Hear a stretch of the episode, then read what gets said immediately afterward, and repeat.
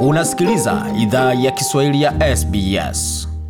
Waendelea kusikia idhaa Kiswahili ya SBS kutoka studio zetu za SBS na mtandaoni ambao ni sbs.com.au mkwaju swahili. Kwa sasa tuelekea moja kwa moja hadi katika studio zetu za Nairobi, ambako mwandishi wetu Jason Nyakundi anatusubiri na makala yaliyojiri wiki hii katika tathmini ya wiki kutoka Afrika Mashariki. Wakuu wa nchi za Afrika wanaendelea na kikao cha siku mbili katika makao makuu ya Umoja wa Afrika mjini Addis Ababa kujadili masuala mbalimbali, wakati huu bara hili likishuhudia mapinduzi ya kijeshi katika nchi za Afrika Magharibi na linapoendelea kukabiliana na janga la COVID-19. Mkutano huu unaowaleta viongozi kutoka nchi 55 unafanyika katika nchi ya Ethiopia ambayo kwa miezi 15 mapigano yamekuwa yakishuhudiwa kati ya wanajeshi wa serikali na waasi wa Tigray kaskazini mwa nchi hiyo na kusababisha maelfu ya watu kupoteza maisha na mamilioni kusalia bila mahitaji muhimu kama chakula, suala ambalo viongozi hao wanatarajiwa kulitolea ufumbuzi. Wakuu hao wa nchi na serikali nao pia wanatarajiwa kutoa suluhu ya mizozo ya kisiasa katika mataifa ya Afrika, hasa baada ya kutokea mapinduzi sita ya kijeshi katika nchi za Afrika Magharibi kwa kipindi cha miezi 18, Burkina Faso ikiwa taifa la hivi karibuni, lakini pia jaribio la mapinduzi wiki hii nchini Guinea Bissau matukio ambayo yanaendelea kuzua wasiwasi. Mwenendo wa maambukizi ya COVID-19 katika bara la Afrika ambalo watu wengi hawajapokea chanjo pia unajadiliwa katika kikao hicho kinachofikia tamati yake leo Jumapili. Hivi majuzi, rais wa Uganda Yoweri Museveni alizitaka nchi za Afrika kwa vyovyote vile kupigania mageuzi ya Baraza la Umoja Mataifa hadi bara la Afrika lipewe angalau viti viwili vya wanachama wa kudumu. Alipokuwa akihutubia mawaziri wa mambo ya nje kutoka bara zima, rais wa Uganda Yoweri Museveni alisema Afrika kama maeneo mengine yanayoendelea duniani hayatafuti upendeleo, bali uwakilishi wa kutosha kwenye Umoja wa Mataifa kwa kupata wanachama wa kudumu. Kwa sasa Baraza la Usalama la Umoja wa Mataifa lina wanachama watano wa kudumu walio na kura ya turufu, wakiwemo Marekani, Uingereza, China, Urusi na Ufaransa. Lakini bara la Afrika limefikia wakati wa kuwa na mwanachama wa kudumu kwenye Umoja wa Mataifa. Profesa Herman Manyora ni mchambuzi wa siasa na mwathiri katika chuo kikuu cha Nairobi. Sisi wenyewe hata mambo yetu madogo hatuyawezi.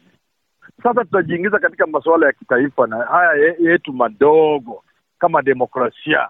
Mataifa ya Kiafrika yanakuwa na tabia mbaya, kupendua pendua serikali, unyanyazaji wa watu na haki za binadamu, kukiuka maadili ya kidemokrasia na mengine, maskini unaotokana na ufisadi na uporaji wa rasilimali za dola. Kama umoja kwa mfano wa Afrika hauwezi kushughulikia mambo madogo kama hayo, watapandizwa ngazi namna gani kuingia katika Umoja wa Mataifa? Unaelewana, hawajaonyesha kwamba wanatosha, kwamba kuna sababu ya kuwaweka Waafrika katika eh, ile ile ngazi ya katika wanachama wa kudumu katika Umoja wa Mataifa. Yao madogo, mambo madogo yanawashinda. Sasa watashughulikia mambo mengine namna gani? Pia unajua kuna kuwa na kura ya turufu kuna umuhimu sana sasa kama watu wajakuamini wewe umetosha kushiriki na kuwa na ile kura ile katika mfuko wako, itachukua muda, maanake mambo yenyu madogo kwa Afrika mmeyashindwa. Sasa utapewa namna gani kura ya turufu? Nadhani itachukua muda Waafrika hata kuchangia katika eh, hii African unit umoja wao wa Afrika huu, hata mchango wa pesa kidogo hawawezi. Felician Kabuga, mfanyabiashara wa Rwanda aliyekamatwa nchini Ufaransa mnamo mwaka 2020 akihusishwa na mauaji ya kimbari ya mwaka 1994 amepelekwa katika mahakama ya kimataifa kuhusu uhalifu wa kivita ICC huko Hague badala ya mahakama maalum kuhusu mauaji hayo iliyopo Arusha, Tanzania, ili kufunguliwa mashtaka kwa sababu ya kudhoofika kwa hali yake ya kiafya.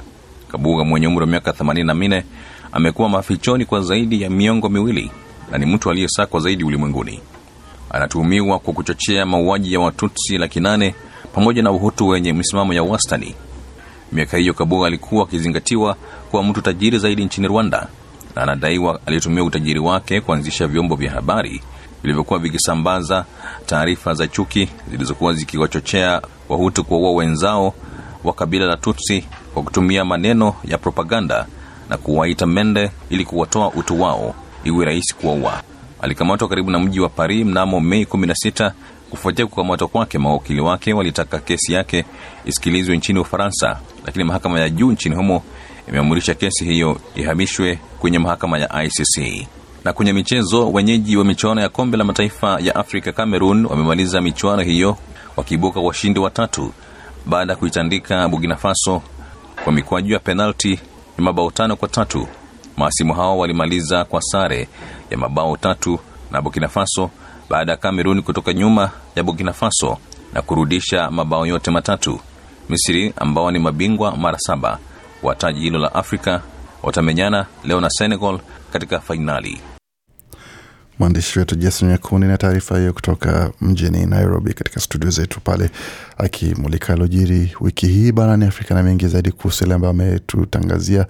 Waweza kuyapata kwenye tovuti yetu anwani ambao ni sbs.com.au mkwaju Swahili. Je, unataka kusikiliza taarifa zingine kama hizi? Sikiliza zilizorekodiwa kwenye Apple, Google, Spotify au popote pale unapozipata.